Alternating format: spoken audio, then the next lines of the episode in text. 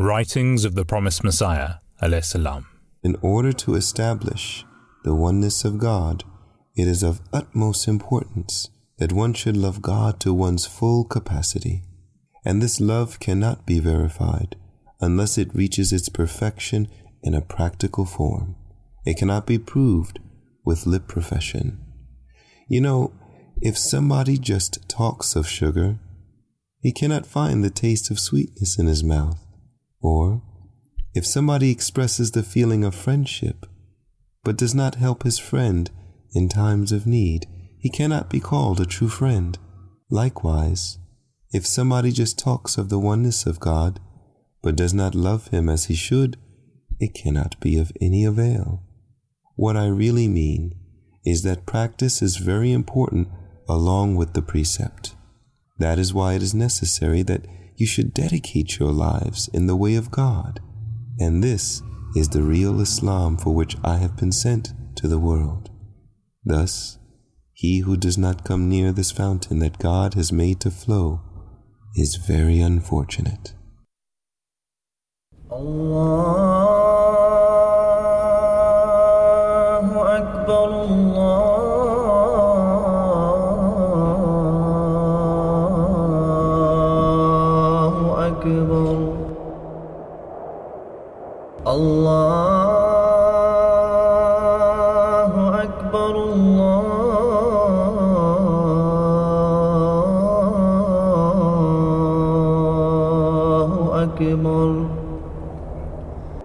أشهد أن لا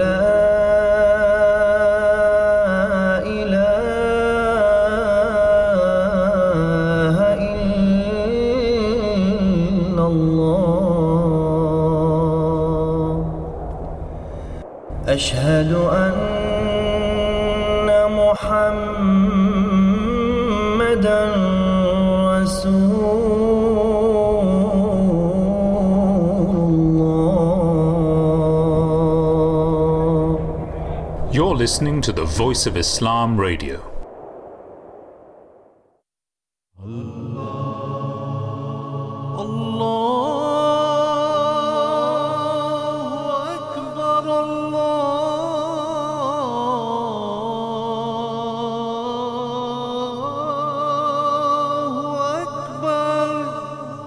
You're listening to the Voice of Islam Radio, broadcasting on DAB via the internet 24 hours a day. In the name of Allah, the Gracious, the Merciful, Assalamu alaikum, peace be upon you, and welcome to another episode of the Drive Time Show here on The Voice of Islam. Today, with myself, Raza, Brother Qayyum, and Brother Daniel. Over the next two hours, we're going to be with you speaking about two topics as usual. In the first half of the program, we are going to talk about peace. And is it difficult to achieve peace building in the world? We're going to take a look at how the world is looking at the moment right now and what needs to be done if we want to head towards a future which looks a little bit more peaceful. And then in the second half of the program, we're going to take a look at something uh, very interesting as well. Is marriage on the decline in the UK or not? As always, if you want to have your say, you can give us a call on 0208 687 7878 or you can send us a tweet at Voice of Islam UK as well as on Instagram. And if you want to send us an email, do so at info at voiceofislam.co.uk.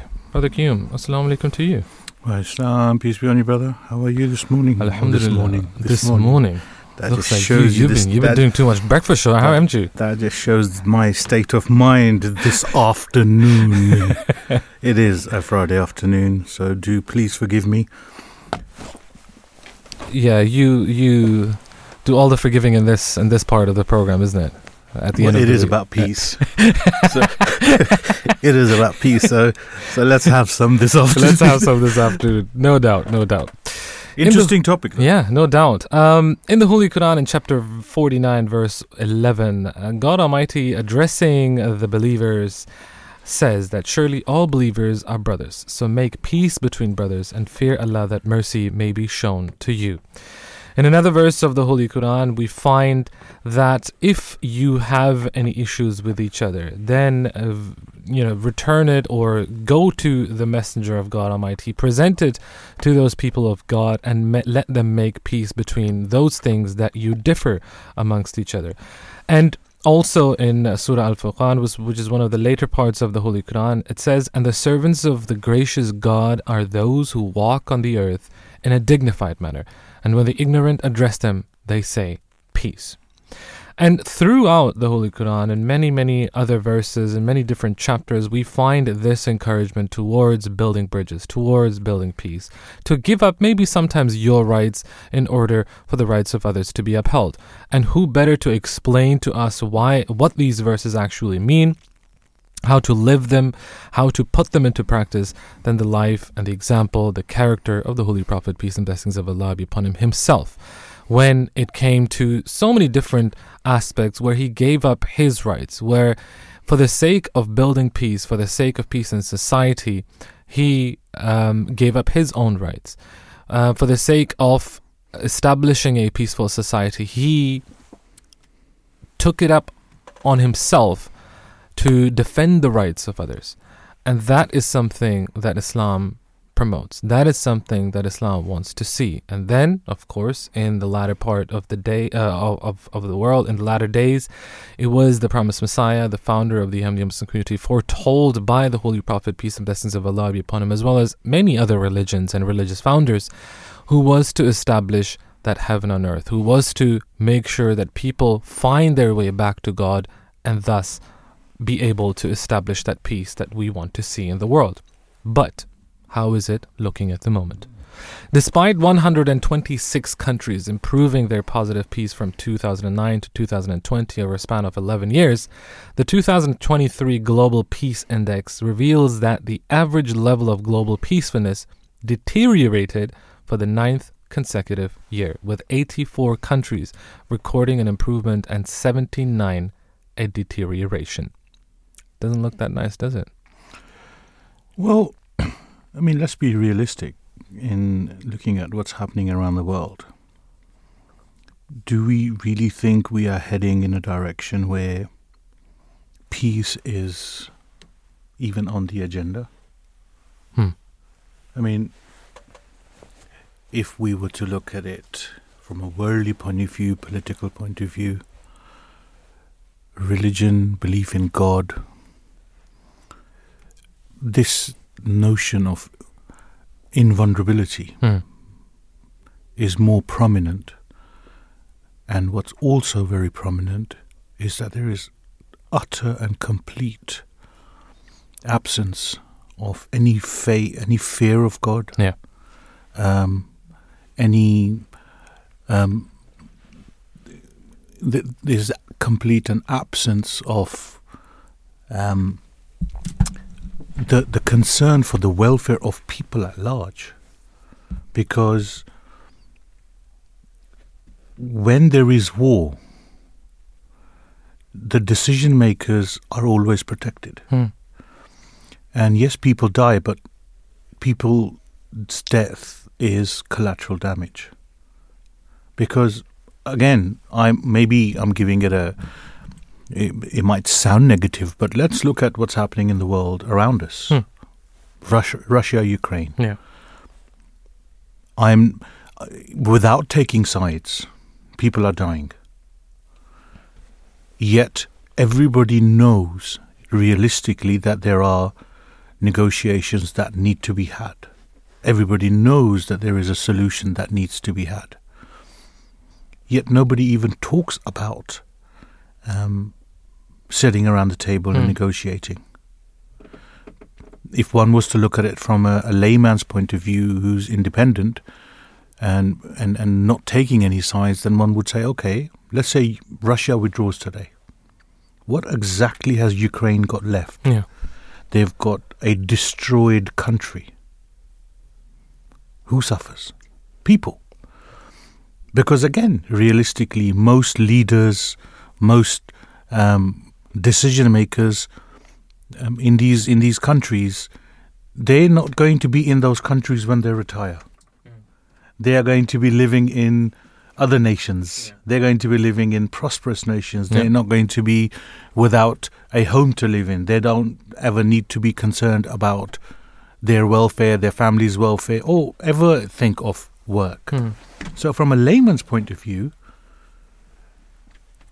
people are the only ones who are talking about peace because there is um, there is an element of fear. I mean, um, let's talk about a personal point of view. One does think, what kind of world will my grandchildren grow up? in? Yeah. That's a realistic fear. A few, maybe a few decades ago, one thought, not in my backyard, Mhm. but it is in my backyard now. Ukraine is 1,400 miles from here. Yeah. Um, and that needs to be had. And again, to me, the most important point of this discussion is the fact that there is absolute absence of God Almighty. And that's a good thing that you brought it back to this because uh, this one ties in with the second topic that we're talking about as well in the second half of the program after the news at 5. But I want to ask you on this note. So, for someone who doesn't know the correlation, for someone who doesn't know the link, what, how do you make that link between the belief in God and peace in the world? Because most of the people when when they think about peace in the world or how to establish peace in the world they talk about negotiations they talk about talks they talk about uh, multilateral uh, contracts or what whatever along these lines so political solutions how does religion tie into this Well, I, I think it would be unfair for me to talk of other religions. Let's talk about Islam. sure What's the picture of Islam out there in this world? not a good one Not a good one. So the person who's not aware of Islam, and we always uh, there's an element of blaming. There's a blame game. Well, you know, in the in the West that we live, we always blame mainstream media, but looking at it from an individualistic perspective, Muslims, the way sometimes they are portraying themselves with the terrorism, Mm. with the aggression, with the Some if one was to go onto YouTube, social media, Mm.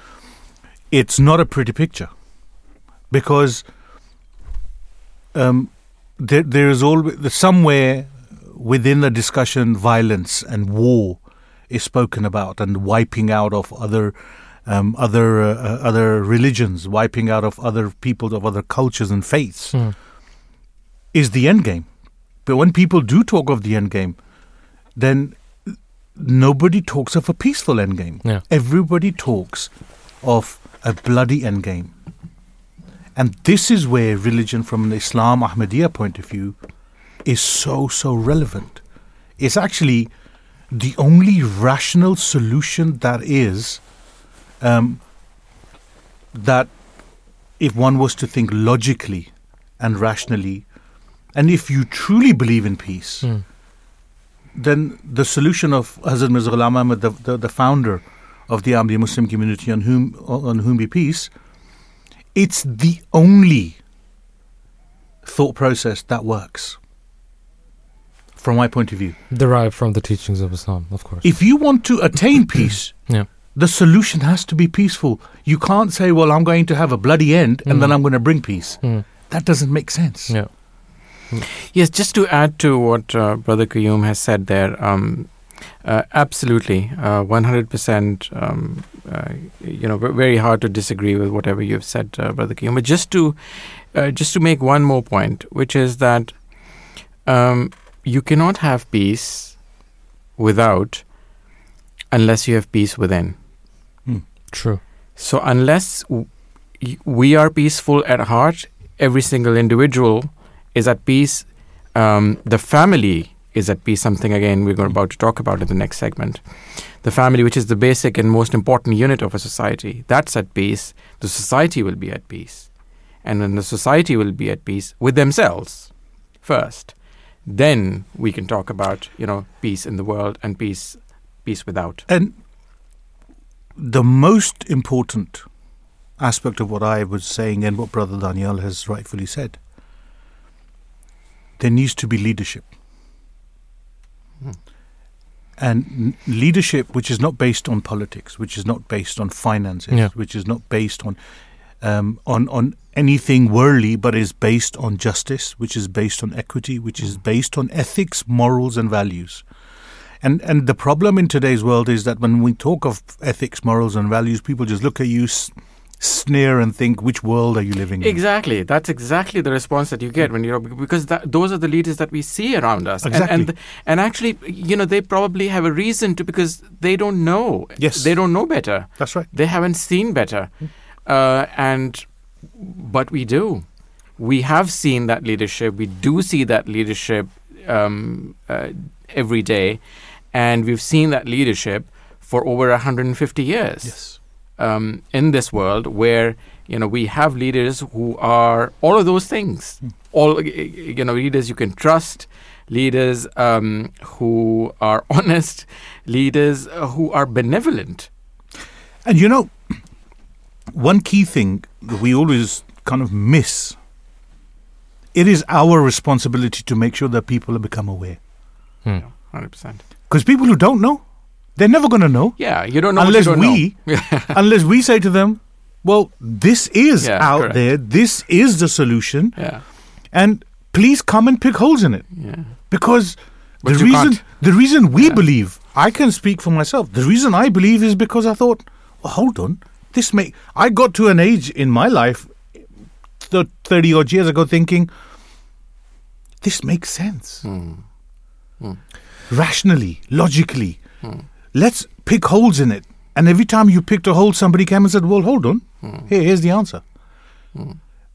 So it's our responsibility to make sure that the the solutions and the way to the peace that we are going to be talking about for the next 40 odd minutes it is an individualistic uh, uh, um, responsibility to take it forward One more point uh, uh, that I'd like to make before we um, um, uh, play the whatever it is that we want to play, um, and it, I think that's very pertinent to um, to the topic we're discussing, peace, um, and that relates to the sermon of His Holiness Hazrat Mirza Masroor Ahmad, the current head of the Ahmadiyya community, the, exactly the leadership we're talking about.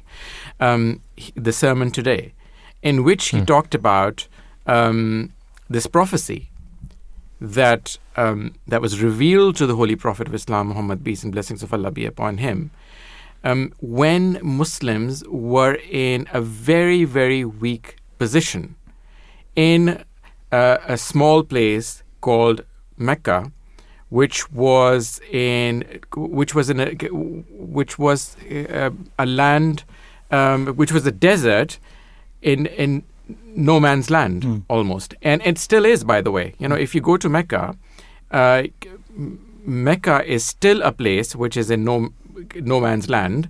It is now obviously a developed city, but it's in the middle of nowhere. And at that time, so 1500 years ago, you can imagine what it was and used to be like. And at that point, when Muslims were very weak and they were being persecuted by the Meccans, uh, God reveals to him that uh, in the land nearby, Persians, the Persian Empire, is going to uh, going to defeat the Roman Empire, and on that day you will be rejoicing in a victory of yours as well. And the God, God also revealed to him that that prophecy will be fulfilled within a period of three to nine years. And exactly nine years later, Muslims were celebrating the first battle which was imposed on them, which was a very defensive battle, which was the Battle of Badr, and they won that battle because of the support that they got from, from Allah the Almighty. But also they heard that um, uh, um, uh, that as uh, uh, the, the other part of the prophecy was that that particular victory of the Persians over the Romans will be reversed by the um, by the Romans over the Persians. The other significance of that victory was that at that time Meccans who were idolaters used to associate themselves as used to think that they were closer to the Persians because the Persians used to also worship the sun at that time. And the Romans were a Christian empire, were the people of the book, as the Quran calls them, and, and Muslims um, used to uh, feel closer to them. And therefore, Meccans used that as an opportunity when the Persian Empire defeated a, in, a, in, a, in, a, um, in a very holistic and um, in, in, in the most dramatic manner that you can imagine, the, um, the Roman Empire, the Meccans mocked at Muslims, saying that, listen, you've seen this, and the same is going to happen to you now. um, you think your brothers are Christians, and now we are going to do the same with you. You're going to be annihilated. And Muslims were almost um, at that point of extinction because they were very weak at that point. Um, and uh, and yet nine years later, we see that prophecy being fulfilled um, because uh, uh, in a in a sign that God God showed that peace in the world will now be established through this person of the um, um, our dear Prophet Muhammad. May peace and blessings of Allah be upon him. And then we come to today, as Brother Qayyum, you mentioned that if you think about Islam, if you think about Muslims, the picture that you get, uh, mainstream media, well, probably not as bad as it used to be a couple, you know, a decade ago or maybe, maybe a little bit further, but still is not the reality. So then you naturally ask that question that how comes that you, as a Muslim radio station, are talking about peace, about giving solutions? Well, as we said, it's been almost it's, it's been more than hundred years since the passing of the Promised Messiah, the founder of the Ahmadi community, and it has been the caliphs, the successors of the Promised Messiah, who have been shining the light for the entire world, from the first to the current caliph, Hazrat Mirza Masroor Ahmad. May Allah strengthen his hand. And I think from 2003 up until now, so it's been 20 years, two decades. I don't think there has been any opportunity that he missed. There hasn't been any platform that he has been given where he hasn't spoken about how to achieve peace. Not just, you know, theoretical points or, yeah, this was in the past and that's how it was. No. How do you do that today? When, Brother uh, Daniel, you mentioned it starts from within, within your family unit, within yourselves. If you are not at peace with your own self, Yeah. how can you radiate that guidance, that light, that you know um, peace to other people? So we're going to listen to a clip of His Holiness, uh, which is an address that he delivered at the Peace Symposium, which happens every year here in the Baitul Futuh Mosque complex. And this is from 2017. So, th- six years ago, he spoke about how to achieve peace, what are the means, what are the, the ways that we can go about doing that. And this is what he had to say. Islam has enshrined the sanctity of human life. In chapter 5, verse 33 of the Holy Quran, which states, Whosoever killed a person, it shall be as if he killed all mankind. And whoso gave, and whoso gave life to one, it should be, uh, it shall be as if he had given life to all mankind. What a clear and categorical statement this is. Often people query why there were wars in early Islam. Similarly, they ask why terrorism is being perpetrated in Islam's name. In order to answer this question, I always cite two verses of chapter 22 of the Holy Quran, where permission for a defensive war was first given to the early Muslims. In chapter 22, verse 40, Allah the Almighty states, Permission to fight is given to those against whom war is made, because they have been wronged, and Allah indeed has the power to help them. In the subsequent verse, the Quran outlines the reasons for which the Holy Prophet of Islam, peace be upon him, was granted permission to engage in warfare. Chapter 22, verse 41 states, Those who have been driven out of their homes unjustly, only because they said, Our Lord is Allah. And if Allah did not repel some men by means of others, there would surely have been pulled down cloisters and churches and synagogues and mosques where the name of Allah is oft commemorated. And Allah will surely help one who helps him. Allah is indeed powerful, mighty. What do these verses prove? Certainly, they do not give Muslims the license to inflict cruelties or to seek the blood of others. Instead, they establish the duty of Muslims to protect other religions and to guarantee the right of all people to believe in whatever they desire, free from any form of compulsion or duress. Hence, Islam is that religion which has forever enshrined the universal principle of freedom of religion, freedom of conscience, and freedom of belief. Therefore, if today there are so called Muslim groups or sects that are killing people, it can only be condemned in the strongest possible terms. Their barbaric acts are a complete violation of everything that Islam stands for. Let it be clear that such people have no knowledge of the faith they claim to follow. For example, Mr. Sven Mary, a lawyer representing one of the terrorists involved in the Brussels and Paris terrorist attacks, recently gave an interview to a French newspaper in which he described his client as having no real knowledge of Islam. Indeed, when asked if he had ever read the Quran, his client readily admitted that he had not and had merely read an interpretation online. Furthermore, a research paper published by the Royal Institute for International Relations in March 2016 also concluded that the terrorists who identified themselves as Muslims had little or no knowledge of its teachings. Regarding the profile of young Muslims who have been radicalized and perpetrated attacks in the West, the report states their acquaintance with religion thought is undoubtedly, undoubtedly more shallow and superficial than their predecessors, as is their acquaintance with international politics.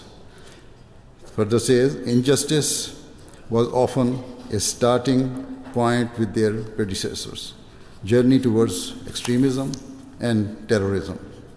This has now largely been overshadowed by personal uh, estrangement and motives as the primary engines of their journey.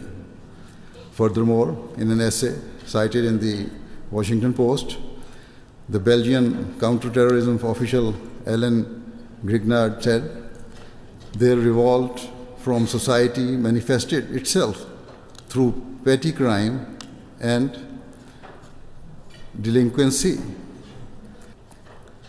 Many are essentially part of street gangs. What the Islamic State brought in its wake was a new strain of Islam which legitimized their radical approach. Thus, non Muslim experts accept that the terrorists have established a new strain of Islam that can only be described as a reprehensible distortion of Islamic teachings. Those who have adopted this new strain and are mercilessly killing, maiming, and raping innocent people are, according to the Quran, guilty of murdering all of humanity. On the other side, it is also apparent that amongst non Muslims there are certain individuals or groups who are fanning the flames of division and hostility and have made it their mission to unjustly defame and discredit the teachings of Islam. For example, in a column published just last week in Foreign Policy, the journalist Bethany Allen has written about a well funded and sophisticated US based network whose only purpose is to incite Islamophobia and to stop all attempts to promote the peaceful teachings of Islam. The foreign policy article states a well funded network is trying to strip the right to speak away from American Muslims and uh, fanning the politics of fear America's far right anti Muslim ecosystem has adopted the same twisted interpretations of Islam that the Islamic State, ISIS, promotes. The author further writes that peaceful Muslims in the United States are the victims of an increasingly empowered industry of Islamophobia that constricts the space for balanced and open dialogue, sidelining the very Muslims who are doing the most to promote peaceful, orthodox interpretations of Islam. All right, that was His Holiness Hazrat Mirza Masroor Ahmad, the current Caliph of the Ahmadiyya Muslim community. Uh, may Allah strengthen his, hand, uh, strengthen his hand, talking about what the world is right now. And as he rightly mentioned, that distorted version of Islam that certain so called, again, it's a very small group um, uh, of people who have come up with this version of their own where they justify the killing of innocent people, where they justify these terrorist attacks, which again have nothing, absolutely nothing to do with the real face, with the real teachings, with the real guidance that Islam has given to the world. What's the topic of this hour's? What What is it that that we're discussing? Peace building. Peace. Mm. Now, we were just listening to His Holiness Hazrat Mirza Masroor Ahmad, the fifth Caliph of the Promised Messiah. It's, it's it's so important to to put together everything what we've said in just half an hour or so. Yes, we've spoken about the Holy Prophet, may peace and blessings of Allah be upon him, and the examples that um, um, Brother Daniel gave um, from the sermon of His Holiness. But His Holy, the Holy Prophet, may peace and blessings of Allah be upon him, also said, and he prophesied, there will come a time where the people who follow him, the people who believe in him, hmm. will stray away from the true message of God Almighty and and and the teachings of the Holy Prophet, may peace and blessings of Allah be upon him. And he spoke of a time, and he spoke of certain events. He spoke of the the, the state of the world, what it would be in. And me and Brother Raza, I remember going back maybe 18 months ago, maybe a little bit longer than that, we looked at different religions and scriptures. And the fascinating thing is, no matter which faith you look at, the majority of the world, if one was to look at people, are waiting for someone to come hmm. and change the world, change the narrative, and and find solutions. And in all the faiths, there are specific signs of this one person that everyone's waiting for, which is based on earthquakes and floods and wars and all these different natural disasters and how Prophecies. and prophecies.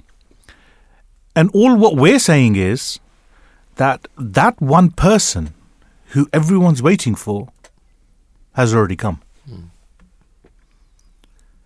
And the message he brings is not of sword, it's not of wars, it's not of killing of any nations or religious beliefs. He doesn't talk of um, harming anyone. In fact, he talks of knowledge, he talks of unification. And that is the promised Messiah who established the Ahmadiyya Muslim community. And again, I'll go back to um, what why we are here. When we talk of the voice of Islam, we are talking about the voice of the promised Messiah, on whom be peace, who is reviving the authentic message that was brought to us or brought to the world by the Holy Prophet, may peace and blessings of Allah be upon him, based on the prophecy of the Holy Prophet himself, that there will a man will come in the latter days who will revive the true message and he will unify everyone. Now, the question I would say to people of other faiths is the signs of the promised Messiah when he came are written in your scriptures, are written, are, are, are clearly written. And the question to ask oneself, again as individuals, is what if it's written in my book, yet it applies to a person of to a different faith? what would you do? Indeed, a question that one needs to an- uh, ask oneself. Um, for me, the surprising part is that you remember that this happened 18 months ago. Anyways, the the founder of the Ahmadiyya Muslim community, Hazrat Mirza Ghulam Ahmed, um, it's also interesting to, to note that the last book that he wrote was called A Message of Peace. Do you know that? Hmm. And in that he writes, My countrymen, a religion which does not inculcate universal compassion is no religion at all. Similarly, a human being without the faculty of compassion is no human at all. Our God has never discriminated between one people and another. This is illustrated by the fact that all the potentials and capabilities which have been granted to the audience have also been granted to the races inhabiting Arabia, Persia, Syria, China, Japan, Europe, and America. The earth created by God provides a common floor for all people alike, and his sun and moon and many stars are a source of radiance and provide many other benefits to all alike. Likewise, all people benefit from the elements created by him, such as air, water, fire, and earth, and similarly from other products created by him, like grain, fruit, and healing agents, etc. These attributes of God teach us the lesson that we too should behave magnanimously Um, mag- magnanimously and kindly towards our fellow human beings and should not be petty of heart and illiberal. So this is a whole book. It's a very short book. I mean, roughly 40, pa- 50 pages. But in that, the last message that he gave to members of his community, as well as you know addressing his countrymen and people of other religions, was that we share this world. And if we do not come along, if we do not get along, if we don't come together, and and talk about the things that we have in common regardless of what religion you have. There is always this this common factor that we all have the belief in a higher being the belief in a deity the belief in god and allah in you know whatever you want to call um, uh, god or, or or that higher power. That is something that we all have in common. So based on that we need to come together. And re- regardless of what our differences are we need to have a common goal. And that at the moment that is unfortunately what is lacking. If we have geopolitical interests if we have oh how can i acquire that and that person's or that country's wealth? These are the issues that are plaguing in the world, plaguing the world right now. The global economic impact of violence, um, just alone, just that increased by one trillion dollars uh, to 17.5 trillion in last year alone, which is if you think about it, it's a 13% of the global GDP. Then you have, you know, we mentioned Ukraine, but you also have the issues in Myanmar, in Syria, in Ethiopia, you, you, South Africa, you name it. As I said, it's gone up so drastically. But what exactly is the solution? That's something that we're trying to tell you that come back, coming back to the creator, coming back to one, one, one issue or one factor that we all have in common, that's something that will and can create that per- peace. You know, you talk about coming back to God, and, and the thought comes to mind in the world we're living in, religion and coming back to God isn't just chapter and verse. Hmm. It's the interpretation of that chapter and verse. And it's and to date, the- that exactly. That's the thing. The interpretation of chapter and verse to date across all faiths is sometimes taken in a literal manner. And it's very limited.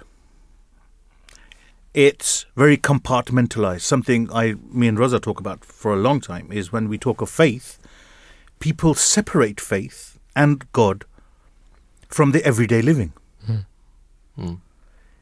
It's like, well, now it's for me to live, so I will leave God at home, hmm. or I will leave God, or I will, I will talk to God in my few minutes of praying, because that's what my faith is, me praying, and giving lip service. Because end of the day, no matter where we go today, um, that's the the mindset of people because they see a lot of people believing in God, yet the same people who are believing in God and telling everybody they believe in God, when it comes to practice, they're not practicing what they're preaching. Yes, absolutely, Brother Qayyum. I will go one step further actually, and I'd say that um, yes, this is this is you're talking about the people of faith. Hmm.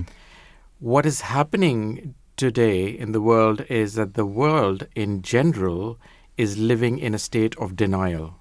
They are in a state of denial when it comes to the importance that religion can actually play in achieving peace in their lives. Um, you talked about, uh, Brother Raza talked about the importance of recognizing your creator. People are trying to achieve peace within through money and the objects that the, the new iPhone or the new car or the new house that that can afford you, or going to the gym or drugs or other things. Uh, apparently, that's failing. That's quite obviously failing. And then for peace without, we are, or for peace in the world, we are, or people are looking towards their politicians, towards the system, as we call it. A lot of people, especially in the West, trust the system. Um, a lot of people in the West still trust the media. Um, and, and they believe that, yes, the system will course correct itself and the system will be able to achieve. Well, the system didn't course correct correct itself at least twice in the last century. And we had these, these great wars. And unfortunately, the situation now appears to be ripe, as His, His Holiness Hazrat Mirza Masroor Ahmad again has been warning, that the world is heading to again towards an abyss. And the solution to achieving peace is not in money, is not in going to the gym, is not buying this new object, is not is not going to come through through your politicians or the media or the system. It is only going to come when you recognize the importance of, of, of the creator in your life, But I want to go deeper than that. right? When I look at people from all faiths, one of the reasons why people stay away from faith or are even scared is because the Creator is spoken about as the punisher, hmm. not as the one who loves and forgives. That, Yeah. That's your interpretation of it. That, that, But- that, but that- if- that's what the creator has been presented as. But because by- he's presented by the even by the people of faith, unfortunately. mostly by the people Yeah. of faith, that he will punish you if you do this. Yeah, yeah. You have done this. You have. Yet, we talk about in the name of Allah, most gracious, ever merciful. Hmm. Where is punishment in there? Yeah, it's a merciful God. Yeah, absolutely. God it's- is merciful and loving. It- It's a misunderstanding that when uh, even even amongst Muslim, when you say about taqwa, taqwa means basically Righteousness. righteousness. Yeah.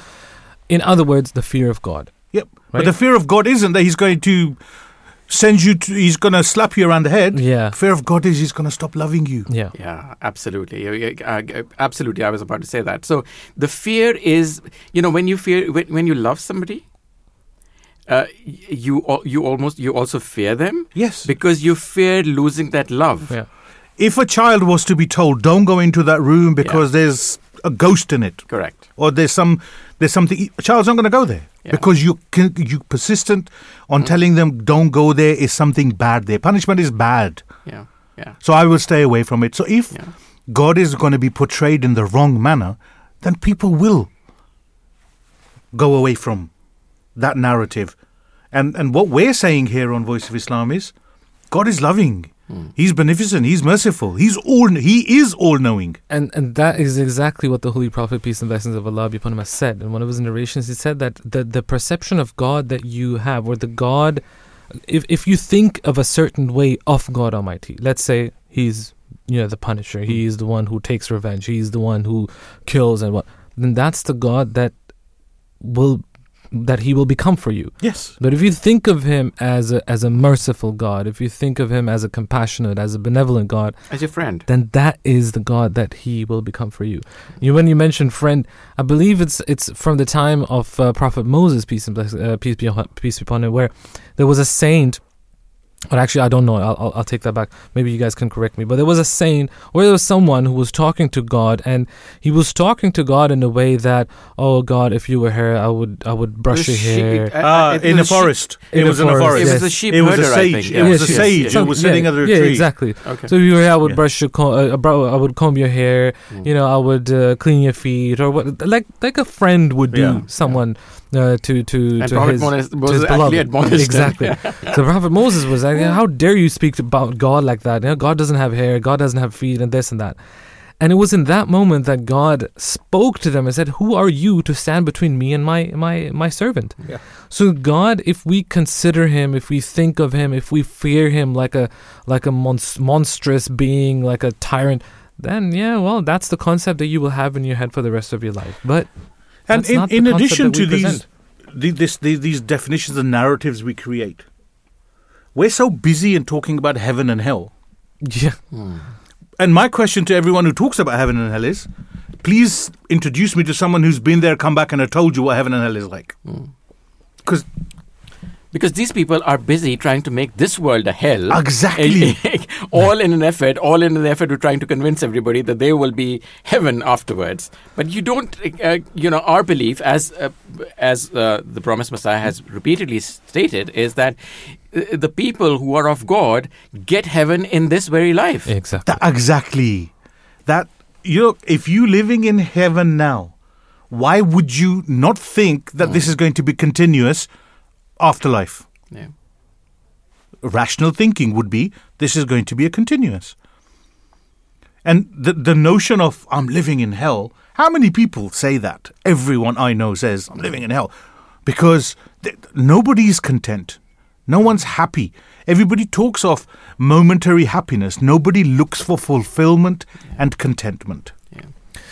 Up next, we're going to play another clip of His Holiness, and this is from this year's Peace National Peace Symposium, uh, where His Holiness Hazrat Mirza Masroor Ahmad addressed the audience, which again consists of many people from different walks of life. You have politicians, you have CEOs, scientists, and, and whatnot, also from religious background. And um, this year, he addressed them again, and this is what he had to say. It is not possible fulfill the rights of Allah the Almighty or attain His nearness without fulfilling the rights of our fellow human beings and all of God's creation. True Muslims, therefore, live their lives peacefully and seek to pro- propagate peace, tolerance, and mutual understanding in society. Indeed, Ahmadi Muslims believe that the founder of our community was sent by Allah the Almighty to draw the attention of mankind towards these core fundamental Islamic principles of fulfilling the rights of worship of God Almighty, fulfilling the rights of humanity, and seeking to spread peace and harmony throughout the world. He bequeathed us to us a legacy of peace by making it clear that there is a direct correlation between the worship of God Almighty and fulfilling the rights of mankind. This is something to keep in mind as we gather in this building that stands adjacent to the main mosque and so forms part of the mosque complex. Mosques are built for the worship of Allah the Almighty. And it is sta- stated in the Holy Quran that if a person does not fulfill the rights of God's creation, their prayers and worship will be rejected. Indeed, the Quran states that the worship of those who fail to pay heed to other people's rights will be the means of their downfall and humiliation rather than the means of their salvation. Furthermore, it is essential to note that Muslims are commanded to build their mosque in the direction of the holy Kaaba, the sacred house of Makkah, and to worship towards it. Yet, it is not enough to merely turn one's physical direction towards the holy Kaaba. Rather, Muslims and their mosques must fulfill the objectives of the Kaaba outlined in chapter 3 verse 98 of the Holy Quran, where it states that whosoever enters the sacred house of Allah enters peace. The, this Quranic verse means that a true Muslim, upon entering a mosque, shall himself enter a state of peace and shall be, by fulfilling the rights and commands of God, prove a beacon of peace and security for others. All our mosques spiritually mirror the Holy Kaaba, wherein they serve not only as an abode of worshipping God Almighty, but are also a means of fulfilling the rights of mankind and establishing peace in the world. As Muslims, we pray five times a day, and in each prayer, it is incumbent upon us to recite the first chapter of the Holy Quran. In its second verse, Allah the Almighty proclaims that He is the Lord of all the worlds and all of all people. He is not just the provider and sustainer of Muslims, but He provides for and sustains Christians, Jews, Hindus, Sikhs, and indeed people of all religions and beliefs. He grants them life and He fulfills their basic needs through His grace and compassion. Consequently, from the very start of the Holy Quran, Muslims are taught that the fundamental pillar of Islamic teaching is that a sincere Muslim must never harm the people of other faiths or religions, harbor any form of hatred, or speak ill of them in any way, as we are all the creation of God Almighty. Indeed, it is our conviction and teaching that Allah the Almighty fulfills the needs of those who do not appreciate His grace and reject His very existence. Not only does He provide for them, but He also grants them the fruits of their labor. This is the concept of the all merciful God in whom we believe. Surely, those who have faith in such a gracious God can never seek to undermine the peace and well being of others. Thus, it is purely to attain the nearness and love of such a benevolent and loving God that the Ahmadiyya Muslim community strives to foster peace and harmony around the world. Ever since our community was founded in the late 19th century, alongside inviting others towards God's, uh, God Almighty, we have consistently practiced and preached a message of mutual understanding and tolerance and sought to establish true peace in the world. And that's exactly what we have been trying to tell you that this is not just all talk over the last hundred plus years. This is a record of the Ahmadiyya Muslim community that we have established. And, well, we're humbled. We're also quite proud of that. That it's not just you know, all in books that we find this teaching, but we put it into practice, led, as always, by the successors over the years. You know, I'll repeat it, I'm sure.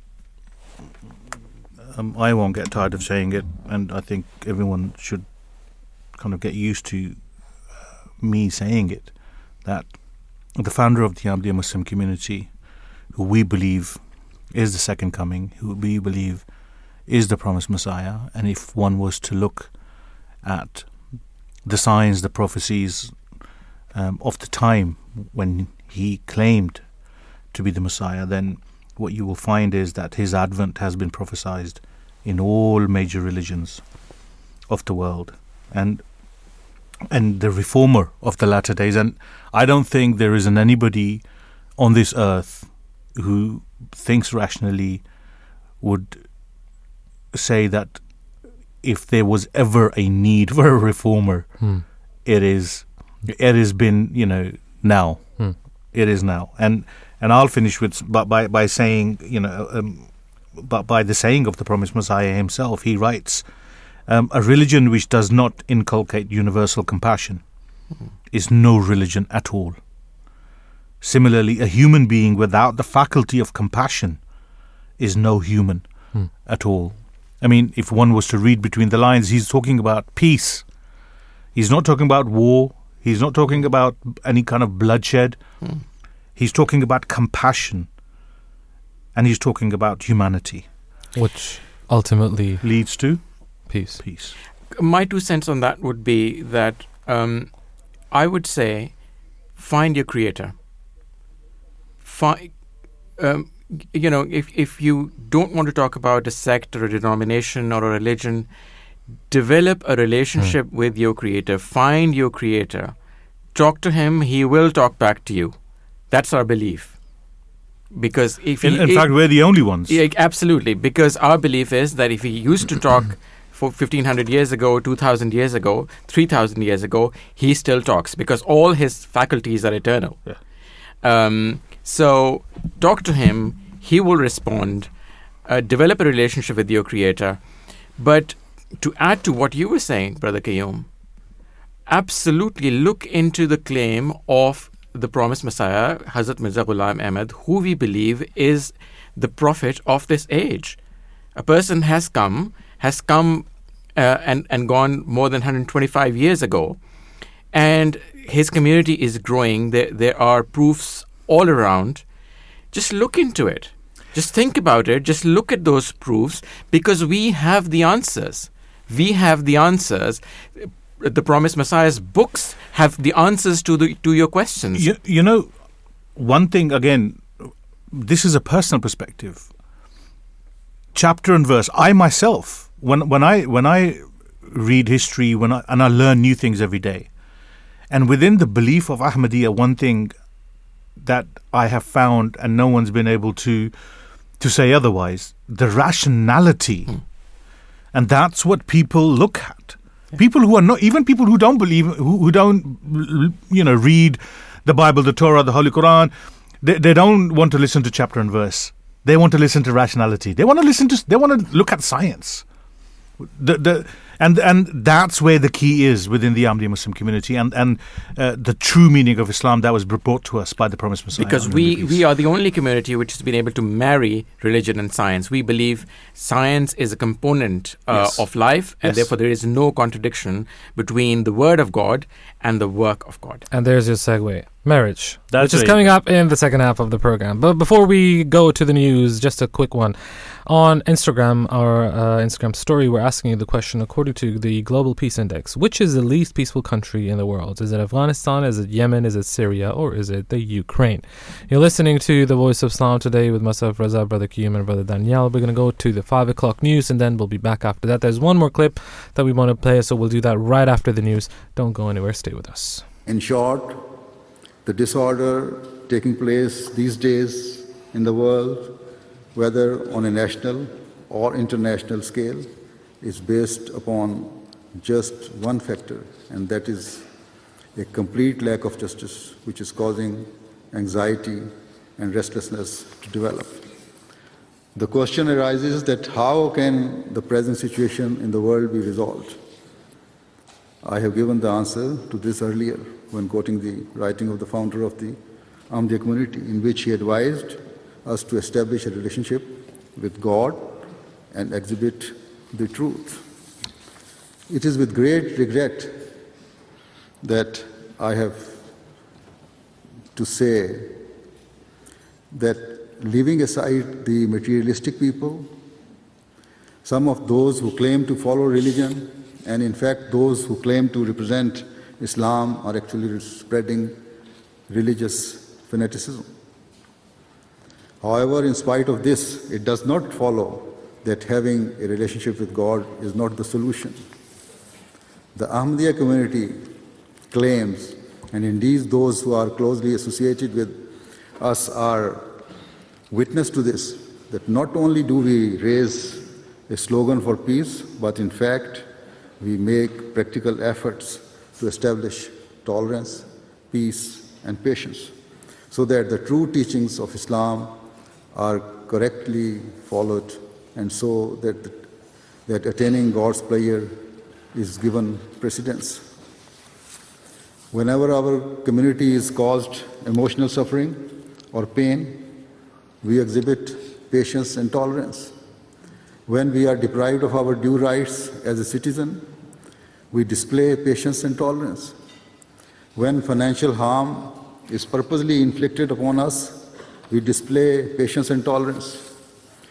When our properties and possessions are looted or destroyed, we display patience and tol- tolerance.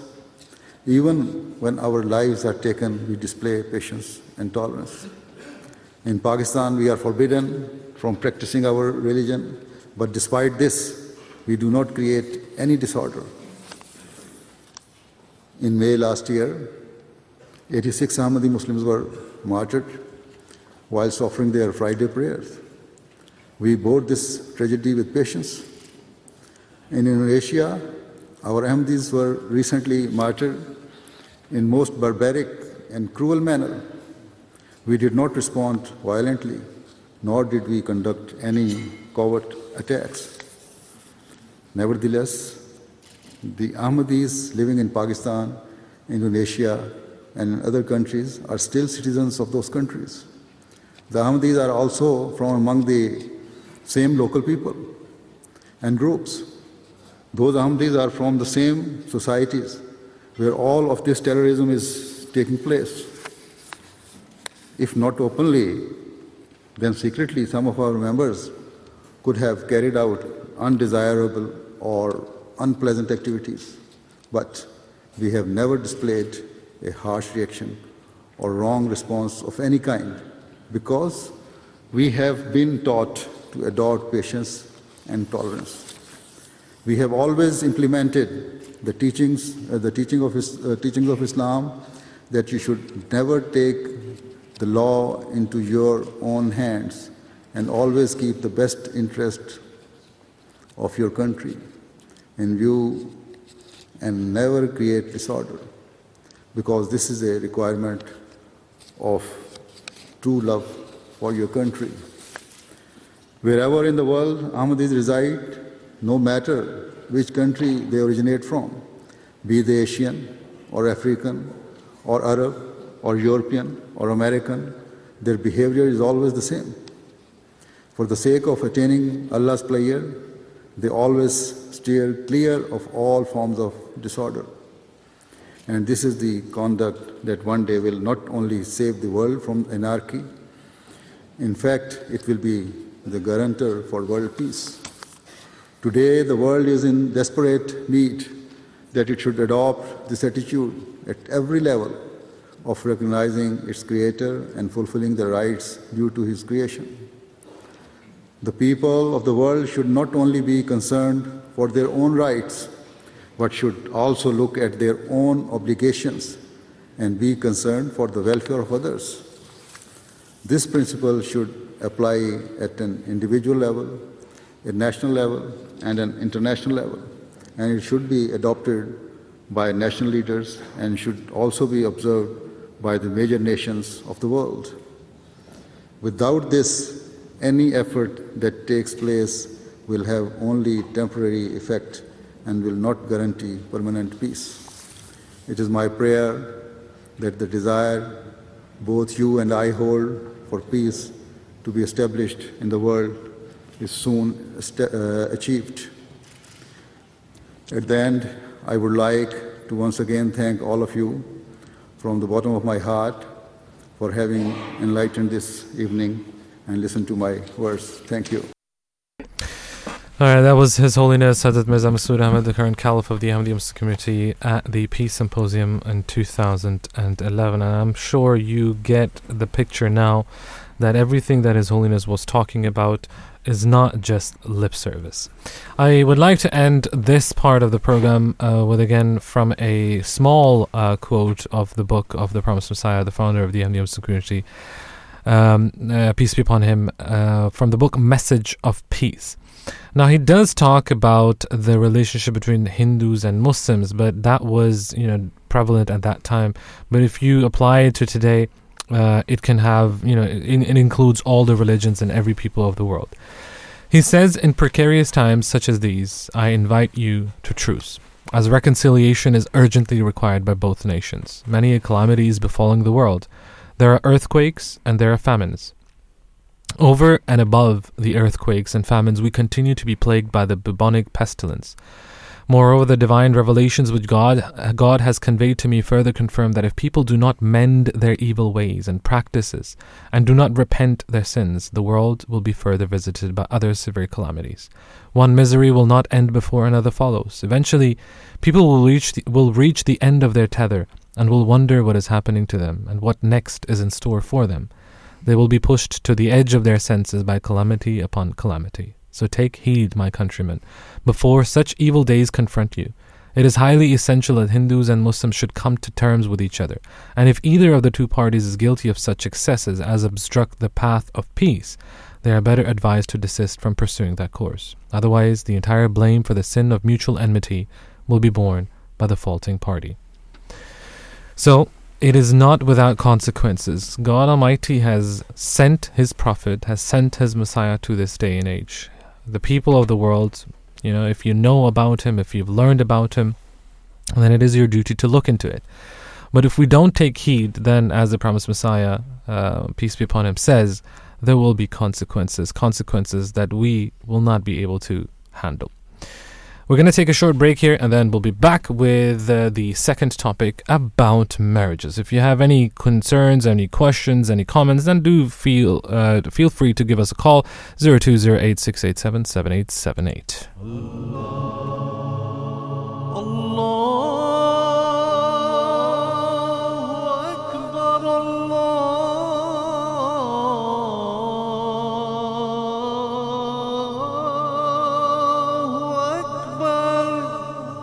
You're listening to the Voice of Islam Radio, broadcasting on DAB and via the internet 24 hours a day. O ye people, fear your Lord, who created you from a single soul, and of its kind created its mate. And from them twain spread many men and women, and fear Allah, in whose name you appeal to one another. And fear Him, particularly respecting ties of kinship. Verily, Allah watches over you. O ye who believe, fear Allah, and say the straightforward word. He will set right your actions for you, and forgive you your sins. And whoso obeys Allah and His Messenger shall surely attain a supreme triumph. O ye who believe, be mindful of your duty to Allah, and let every soul look to what it sends forth from the morrow. And fear Allah, verily, Allah is well aware of what you do. Now, these are three different verses from three different chapters that are recited at the announcement of every Muslim nikah. For the benefit of our listeners, brothers, what is a nikah?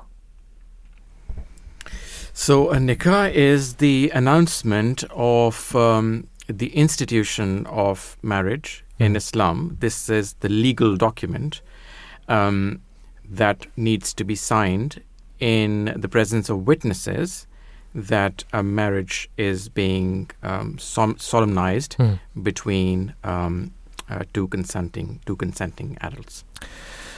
Now, and these verses, you will notice, you would have noticed that it talks about the fear of God Almighty, talks about saying the right word. And for us, these are the ones that are the building blocks of a marriage. The Holy Prophet, peace and blessings of Allah be upon him, said that marriage is my precept and my practice. Those who do not follow my practice are not of me.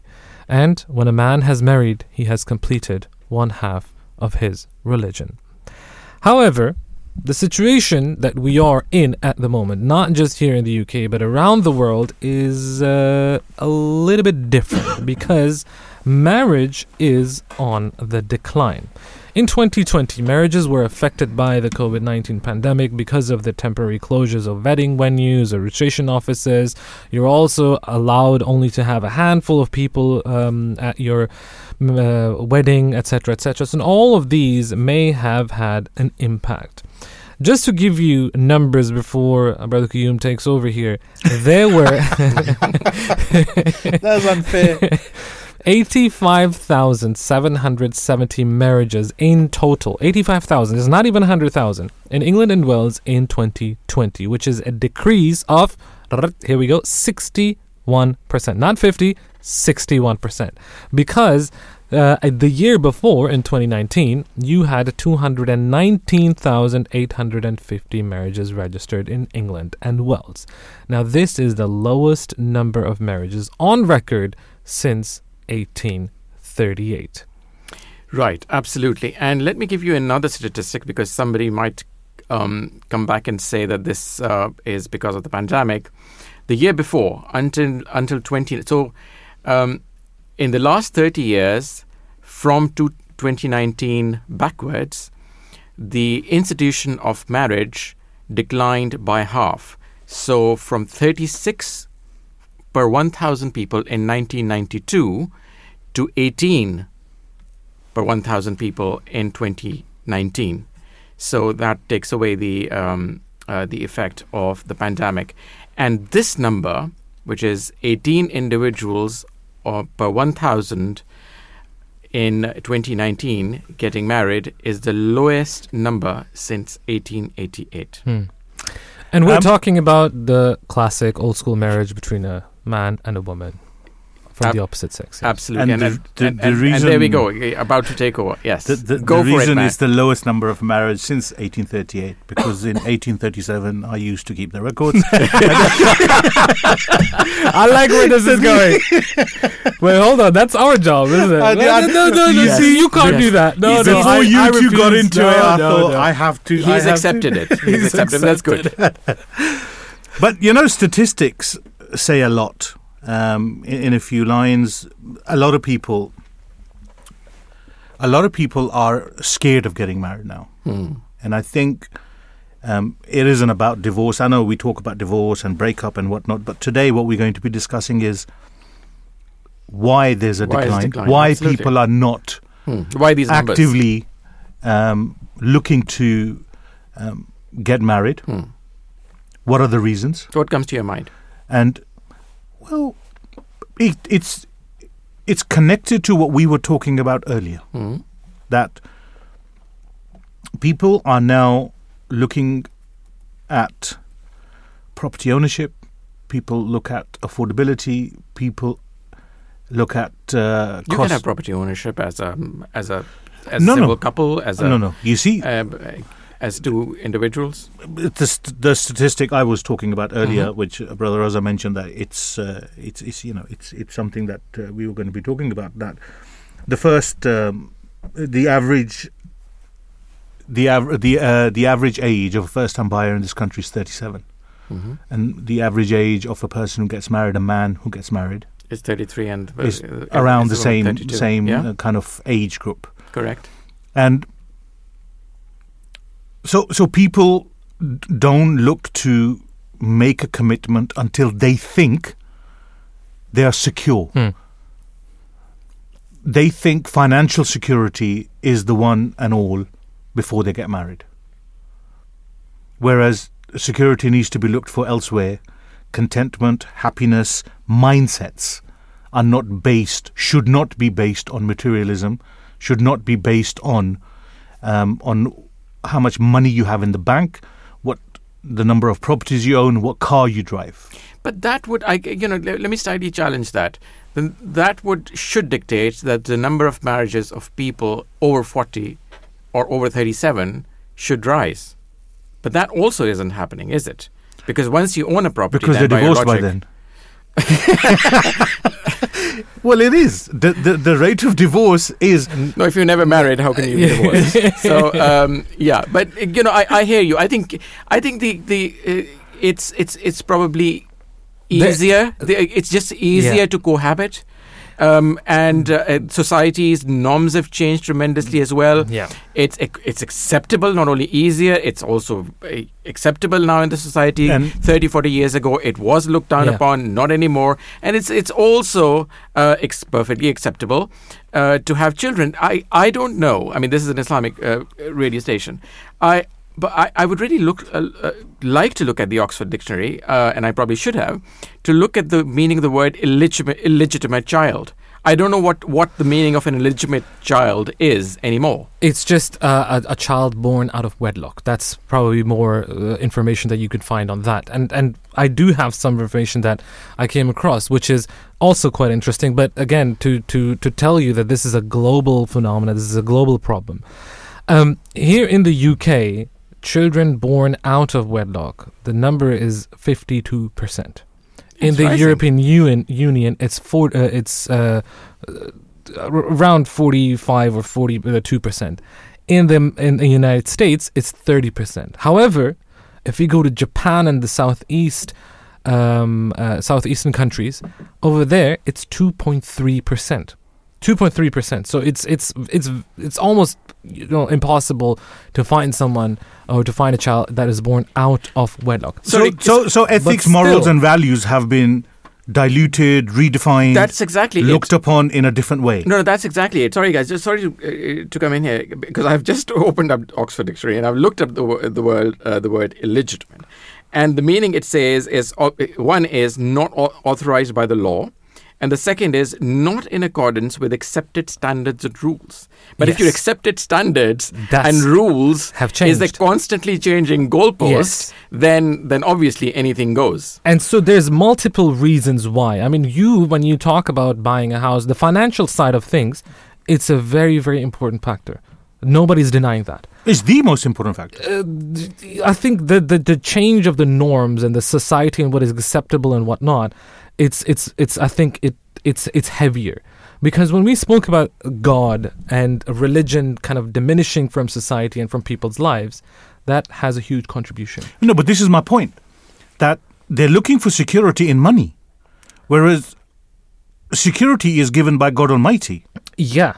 So th- if But if there's take an absence of God, exactly, then we of course money becomes God. Yeah, Yes. of course. That, that, no two things about that. Absolutely. So Well, the expectations that, that that people and society have, let's say, thirty years ago, forty years ago, Mm. if there were uh, two people, and we're talking about you know this society, not not a Muslim society, not a Muslim environment. When 30, 40 years ago, people were dating here or they were seeing each other, they were in a relationship. You always have this expectation. So when are you going to tie the knot, Mm. or where is this leading to? And there was always this this this possibility that in the next couple of months, weeks, whatever, they will ask or pop the question. But that doesn't exist anymore. You also have people preferring their personal freedom. Why should I get into, you know, this this system of marriage and have my hands tied? Again, financial side plays also into this. Mm. Because once you go separate ways, what's going to happen with the money? That's also something that people don't want to get into. I was actually reading up on this, and uh, I came came across quite a few articles. This this one that I'm going to uh, talk about is from Express. There was a similar one in, in Telegraph as well, which talked about this misconception, which also exists among some women and some couples, that they have the same rights per the law uh, if they cohabit versus getting married, which is not the case. Hmm. The the rights are entirely different, and especially the protection that women get in this country under law, if you're married, is a lot more than you get only when you cohabit.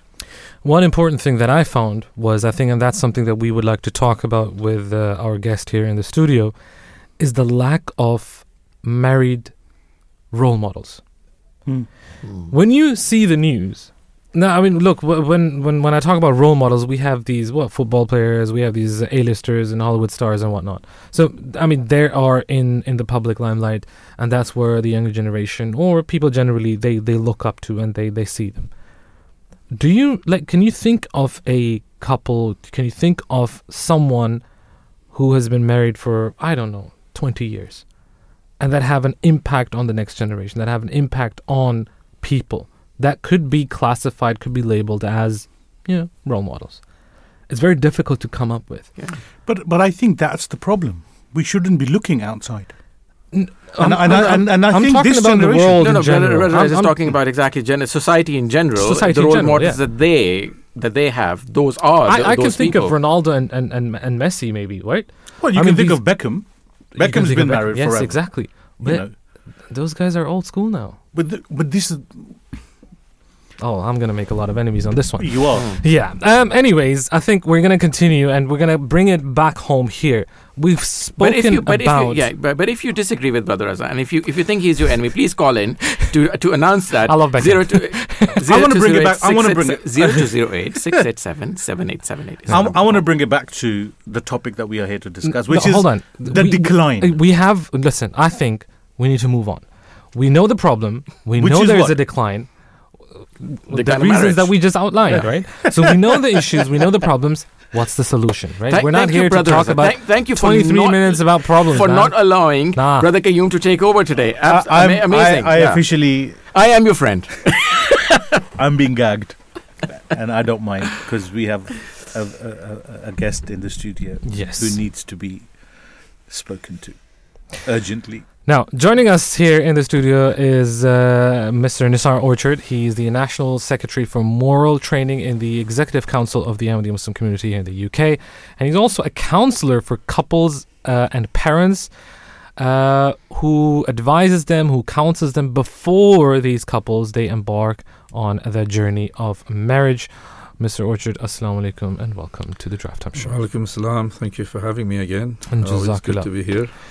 Thank you very much for joining us today. Um, now, as I mentioned, you counsel uh, these couples, these young couples, uh, and their parents as well. So it's not just those two individuals.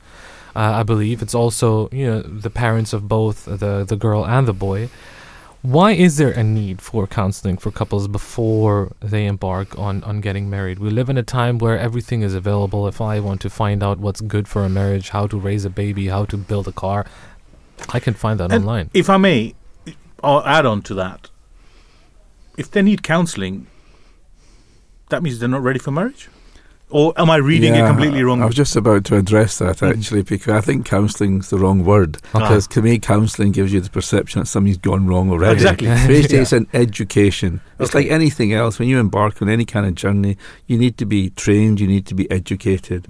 So, hence, I would substitute the word counselling. But but I do post counselling, post marriage counselling. You can use that word there Yeah. Yeah. when things don't go quite according to plan. Yeah, and and probably most marriages they do. Yeah, but it's the making up part that that's the best. Okay. So, so yeah. So if if I can ask you uh, two questions, Red. Number one, um, what advice do you give generally to couples and to to their parents when they are about to get married?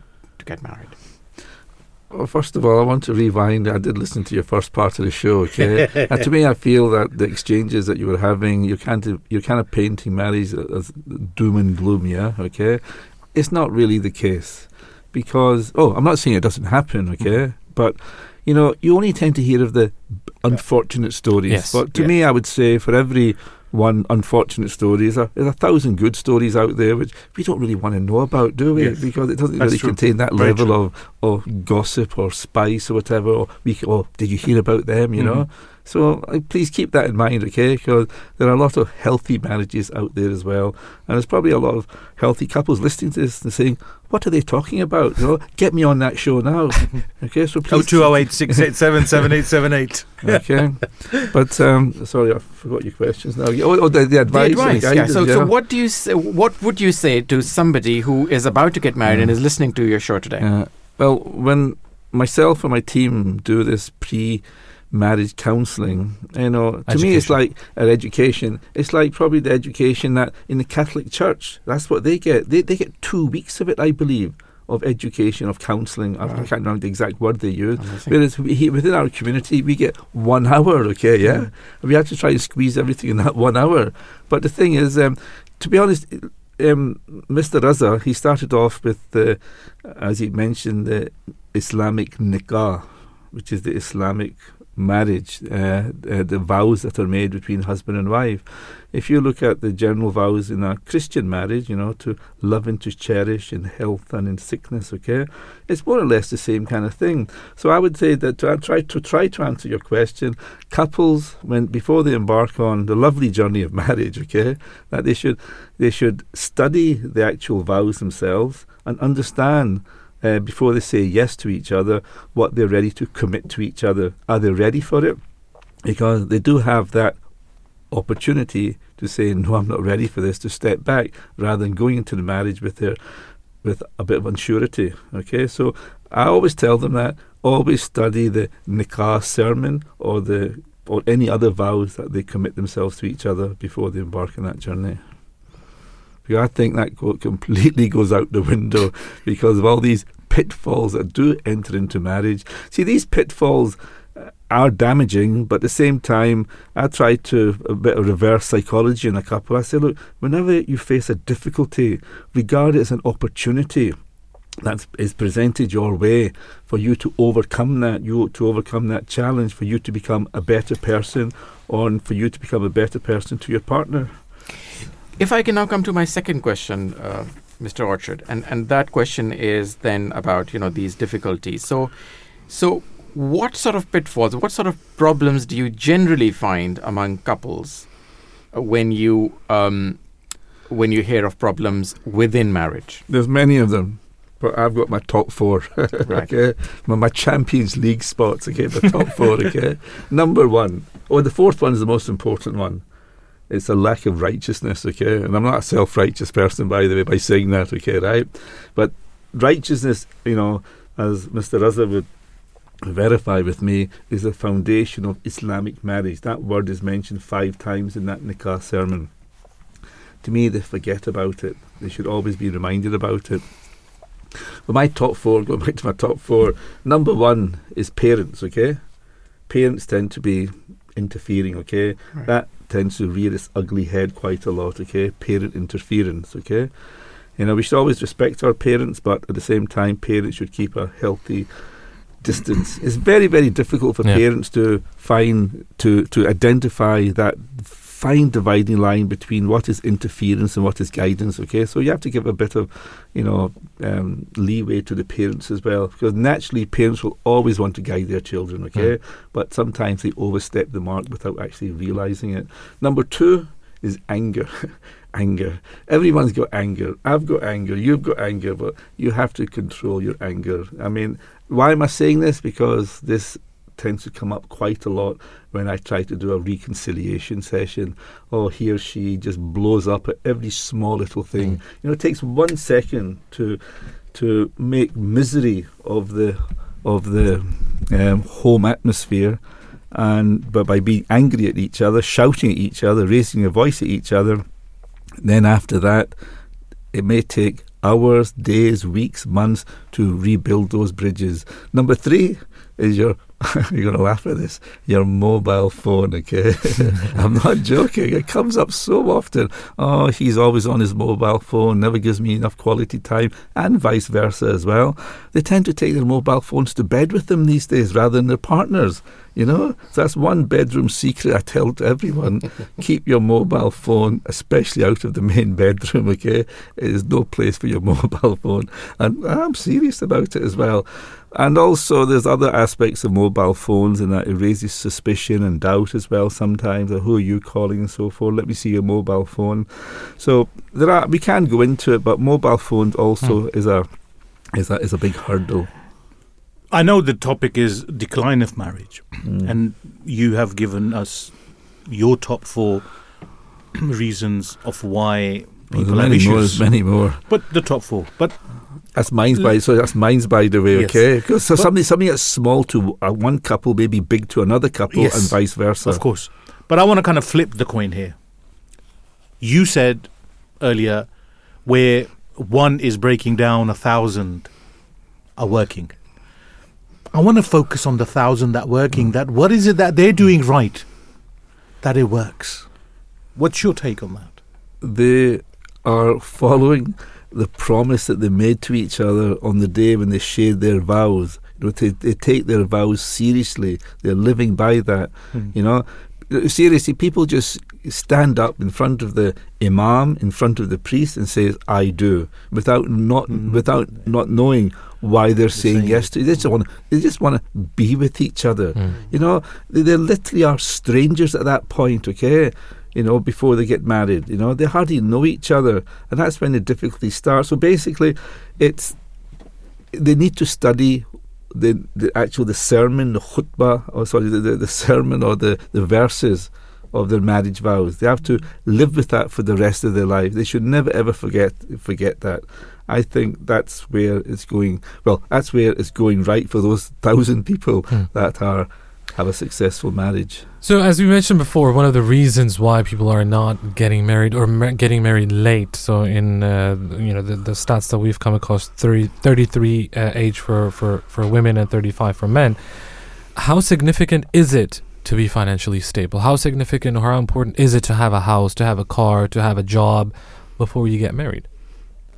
At some stage in your lives, it will be important, you know, but. Um, whichever, let's say, aspect or religion you want to look at, you yourself, because it's a, an Islamic channel, you yourself said that once you complete marriage, it completes half of your faith. Hmm. And we know that getting married is a Islamic institution. It's a good thing for you because, again, Islam says it brings you closer to God. Anything that brings you closer to God is a good thing.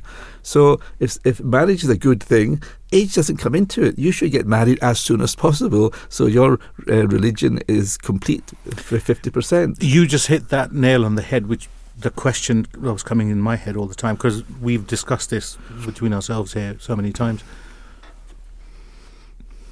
A lot of people, even though we've talked about 35, 36 age, it is good to get married as soon as you possibly can. So, if you've got a job, you should get married, should you not? You should, but earlier on in your conversation, you were saying, ah, you know, the average house owner is about what thirty-seven or so. Yes. Yeah, maybe they'll go to wait till then. Mhm. Okay, but you know, by that time, habits set in. Yes. They don't want to change their ways. Oh, am I ready for commitment? Okay. No, that's why they probably st- stay single for the rest of their lives. They probably have um, relationships outside of marriage. They they, they make up, they, they, they break, they make, they make, they break, like boyfriend, girlfriend, boyfriend, girlfriend. So the later you leave it, you know, old habits, you know, they, they, they die hard, or they, they set in, okay? You know, find it very, very difficult to change one cell. But in the beginning, when you're about 19, early 20s, you're very flexible. You're developing a long life.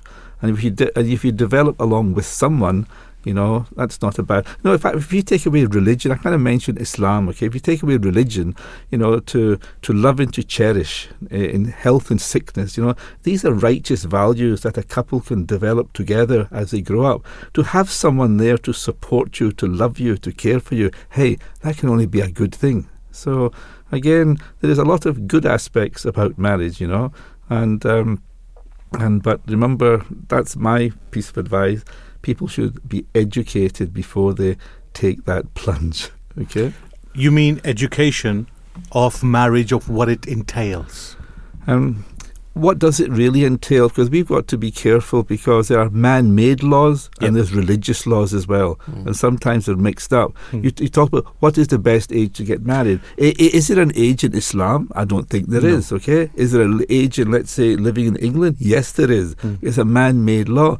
I'm sure there's good reason why they've set that age. Okay, uh, but um, whether they've devel- developed or not in Asian countries, Far East, seemingly um, children develop much more quickly, and we've known um, children to get married maybe in their 12, 13, 14 years old because they are mature and they have developed. Why even not? In, even in the U.S., uh, Mr. Orchard, there are some states which allow marriage at 15.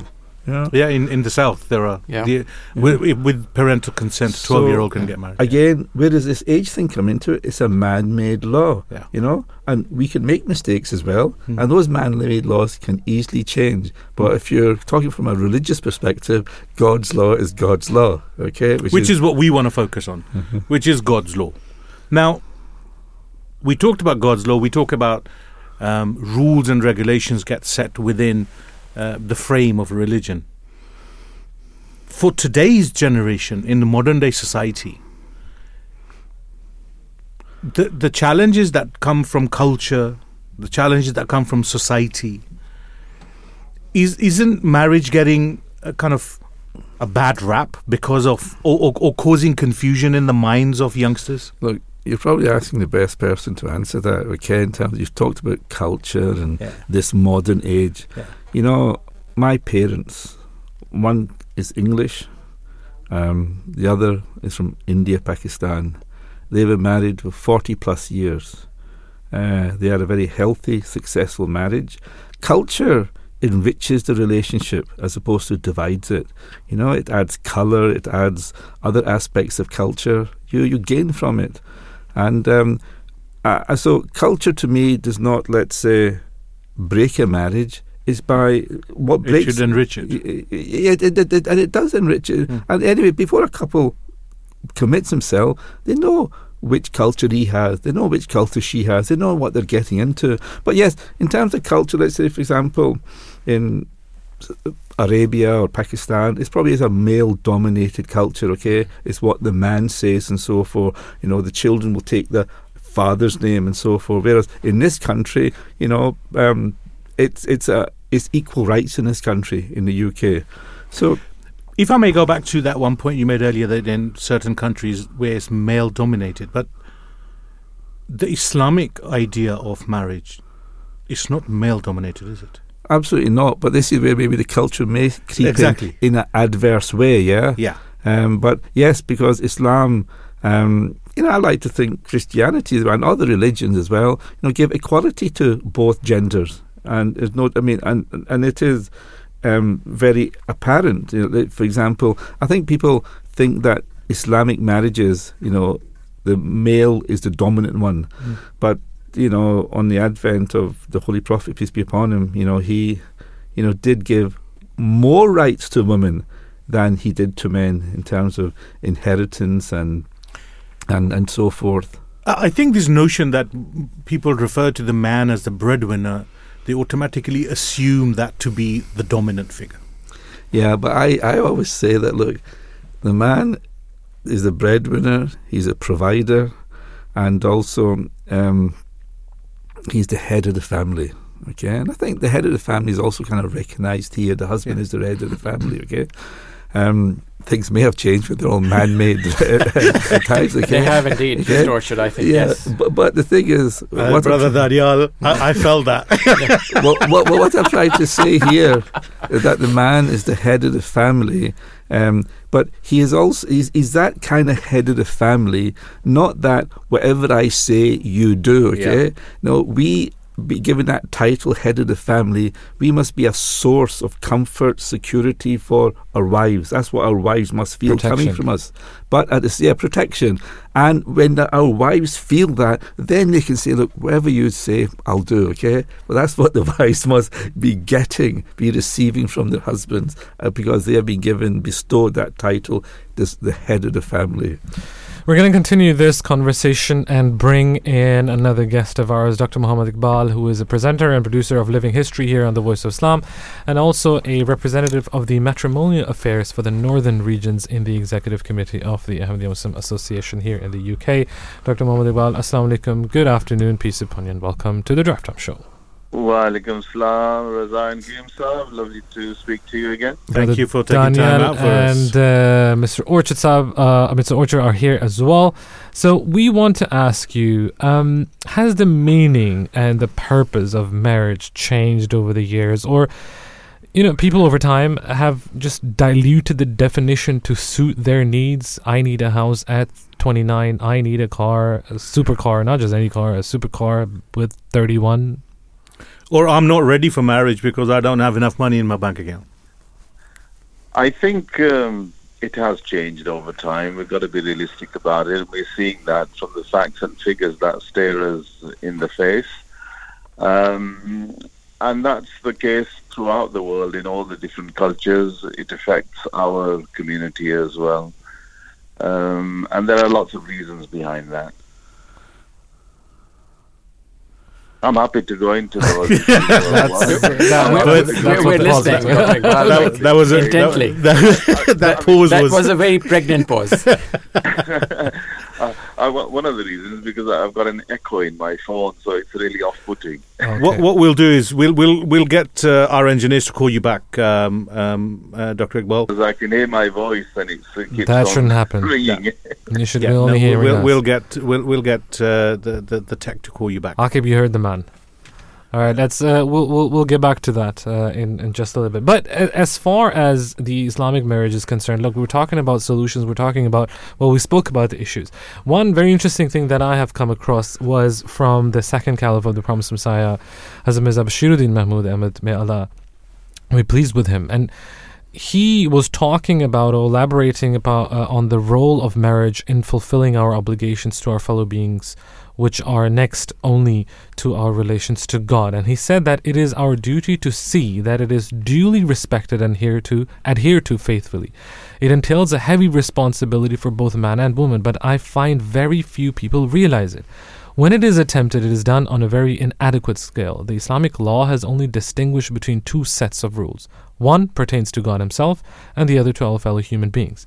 Marriage, therefore, falls into the second category and may be considered to be its chief proponent.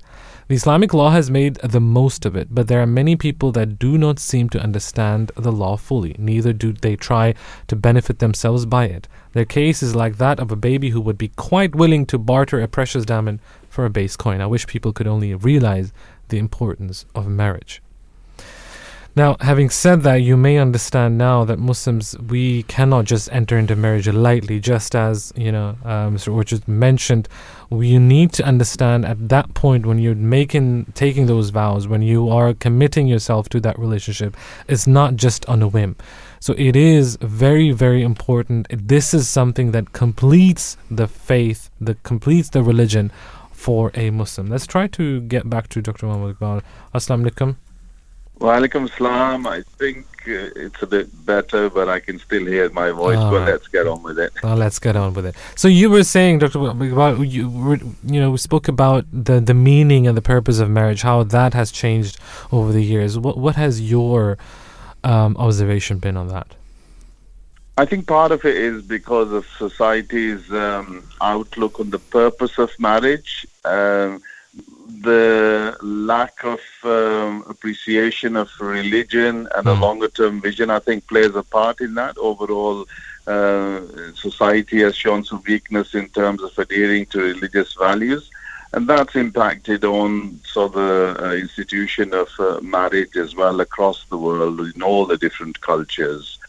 Um, I think prosperity has increased amongst uh, families and cultures as well and uh, the level of sort of reliance and appreciation of other values rather than just the monetary value uh, has had an uh, impact as well. And as as you mentioned, a lot of people look at you know how many cars you're you going to bring and what sort of house you're Yeah. going to live in and all the the material things.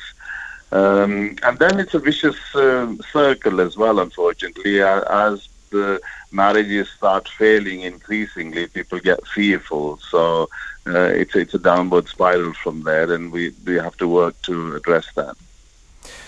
Why then is and I'm- sure people have asked you that question. I mean, you interact with with the younger generation. Why then is it so important? Why is marriage so important for for society at large? It's extremely important. You know, in terms of Rishta Nata, the Promised Messiah Mary salam took this responsibility very seriously under his own hand as the community started expanding with the number of initiations, the bai'ats as we call them, the numbers in the community increased. Uh, he felt it was important that people uh, were able to find appropriate uh, rishtas, you know, uh, um, because look, the, the the family is the sort of foundation of a successful society. Uh, successful nations are built on strong families, strong communities, and um, you know, the marriage creates that bond uh, of strength.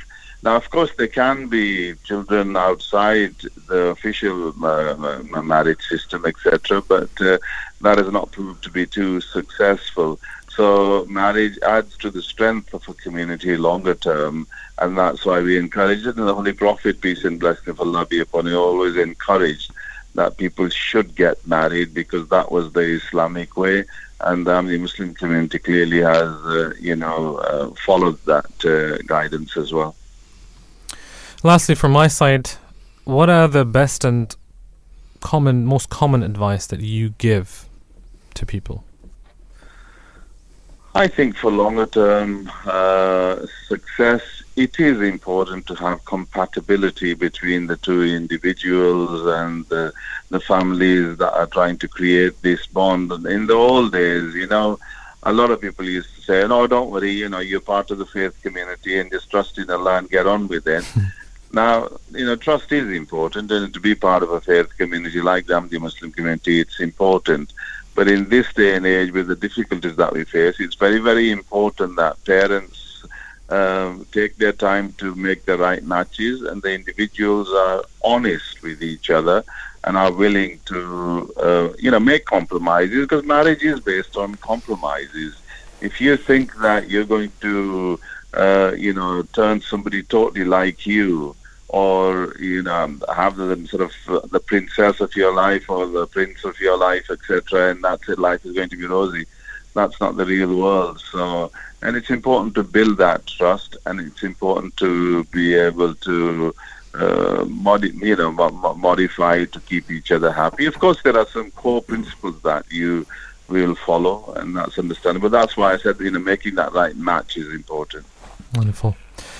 Dr. Muhammad Iqbal, thank you very much. Jazakallah. As always, a great pleasure to have you on and uh, greatly appreciate your time. Uh, Jazakallah to you and Assalamu alaikum. Appreciate. Thank you. Assalamu alaikum. Brother Nisar. Yeah, you've no, been, I- you've I been dying to jump in. I know. Well, no, no, I didn't want to interrupt Dr. Iqbal, especially when he's having, um, He's in the flow. yeah, and also he's having some technical issues as yes, well. that's right. But um, uh, I, I think if I if I can say and if I did understand correctly that you know he did say that you know youngsters these days probably have a different perspective and expectation of marriage. Um, Which is look, the, the, the, the which is normal because Yeah. they live in this society, and if everything around them, uh, or everything that they're surrounded by, is telling them these things, uh, we cannot Yeah, expect and- them to be immune from that, because and because of that, hence that's why I put more emphasis on what I said about educating them Yeah. before they actually take the plunge. Okay, really, they have to be educated. I think, but sometimes they just go in kind of blindly, or maybe if they're advised by the seniors, the seniors may think, ah, this couple's compatible, and the children probably don't know any better. You see, so. The education and the pre-marriage counselling, maybe we have to extend it rather than just having it one hour. We should have it actually for you know one week. You know, Mhm. Look, if there's any listeners, young listeners out there, it's important to know. As much as there are some stories, as Brother Nisar said, um, you know, he's got first-hand experience in dealing with these things. There's, you know, where where there is one failure, there's there's a thousand successes.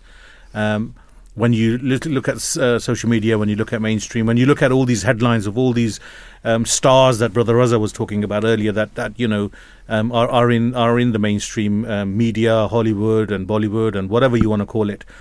That you know, it's all about oh they broke up and that broke up, and they do never talk about the successful, long term, happy marriages.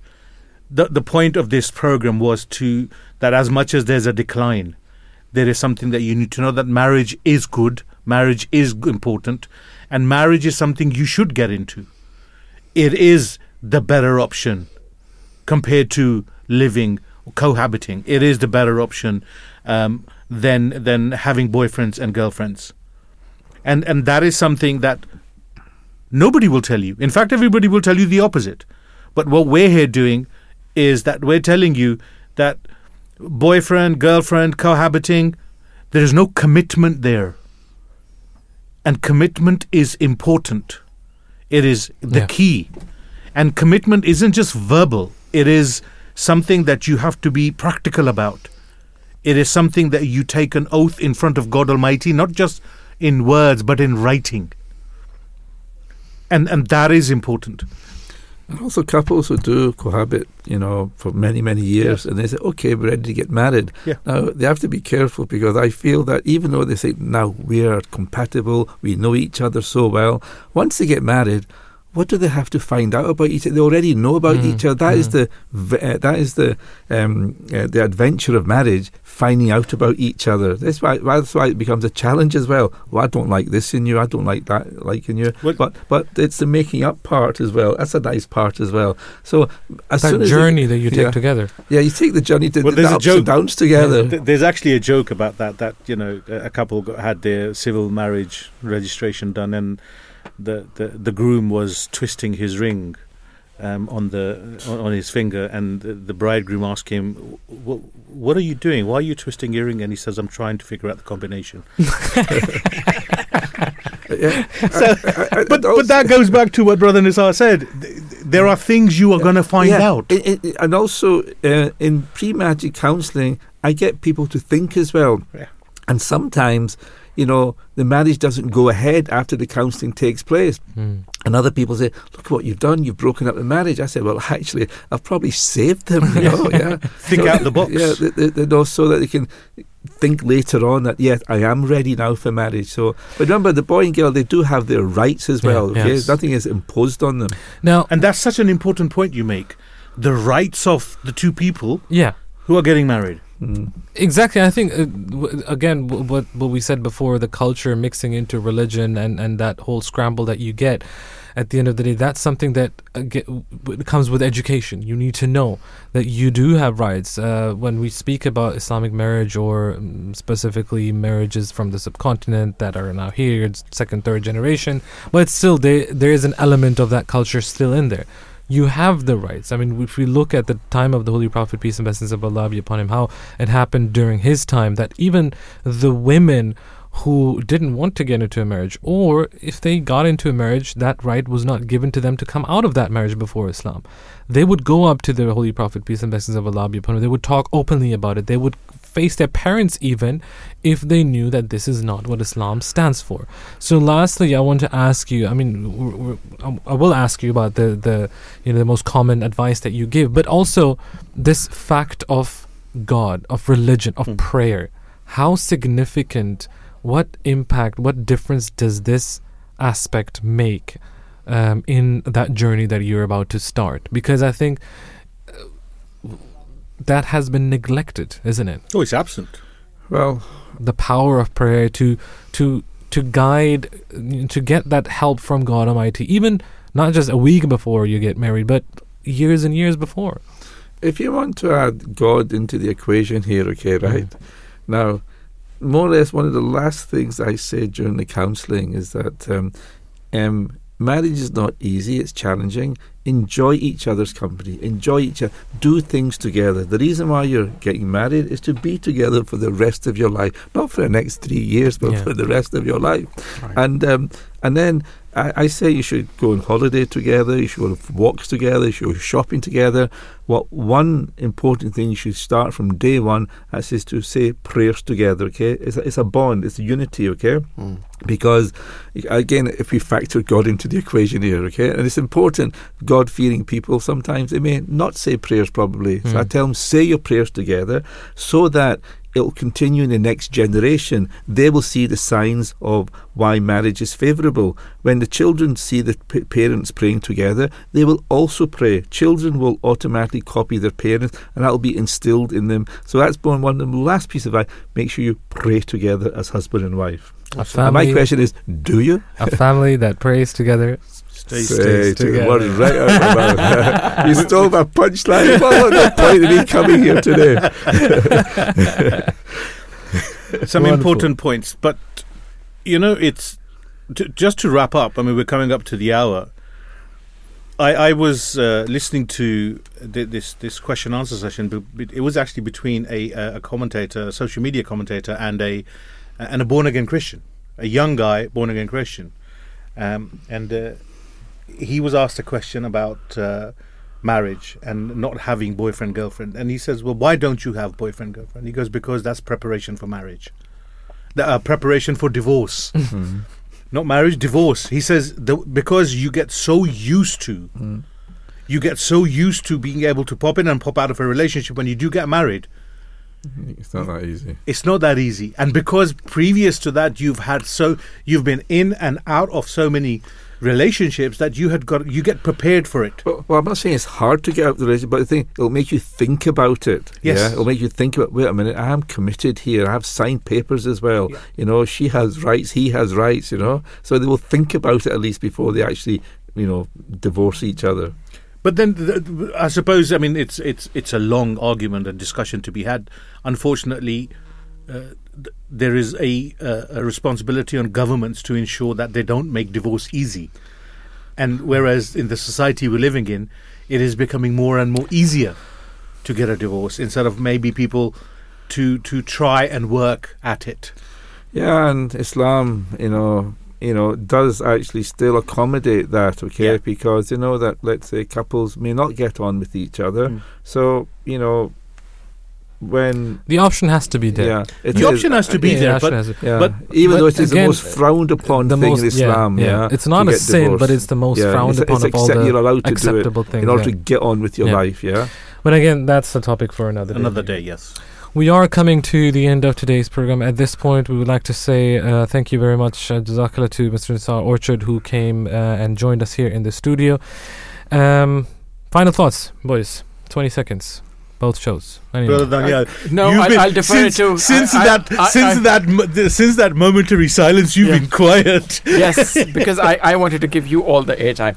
No, I think uh, uh, very difficult to sum up this. We've had a great discussion. I think uh, the only way I can sum this up is to say that um believe in marriage, believe in the solemnness of marriage. Um, I think that belief has disappeared from the society, and and and that's why people are are running away from more and more youngsters are running away from marriage. So. Uh, don't be fearful of committing um, to each other. Hmm. Uh, it's, um, uh, I think, success in life, um, uh, whether personal or professional, comes with commitment. Don't equate money with marriage. If you've got a job, doesn't matter how young you are. If a boy likes a girl and a, bo- a girl likes a boy, you can get married. It is simple. It is actually Hmm. as simple as that. What is the point of going to all these wonderful, beautiful places if you don't have anyone to share and to look back to these wonderful um, adventures or these moments that you've had maybe a couple of years down the line? So think about that. Don't be afraid. Inshallah, we'll be back with you on Monday. Uh, tomorrow morning, SML is going to join you from all of us here at the Voice of Islam. Thank you very much for listening, and Assalamu alaikum.